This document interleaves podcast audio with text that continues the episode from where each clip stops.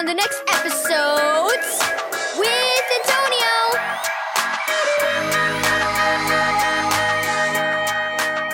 Hi, everyone. Antonio here. Please join me every Fridays for the next 26 weeks. I will be reading the three minute devotions for brave boys. Thank you, Barbour Publishing, for this daily devotional. The accepted and the approachable.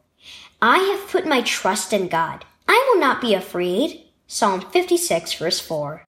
Something pretty incredible happens when someone like you moves from knowing a few things about God to following Him as a Christian.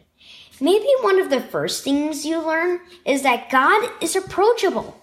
Remember, He is the Good Shepherd and takes good care of your needs.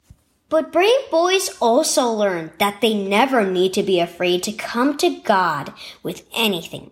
That includes things they want help with, people they struggle with, and God laws they've broken.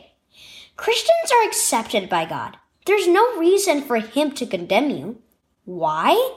Because Jesus paid the full price of your sin when He died on the cross. God accepted His sacrifice and Jesus rose from the dead. What Jesus did was a big deal to God. His sacrifice made it possible for you to talk directly to God in prayer without being afraid.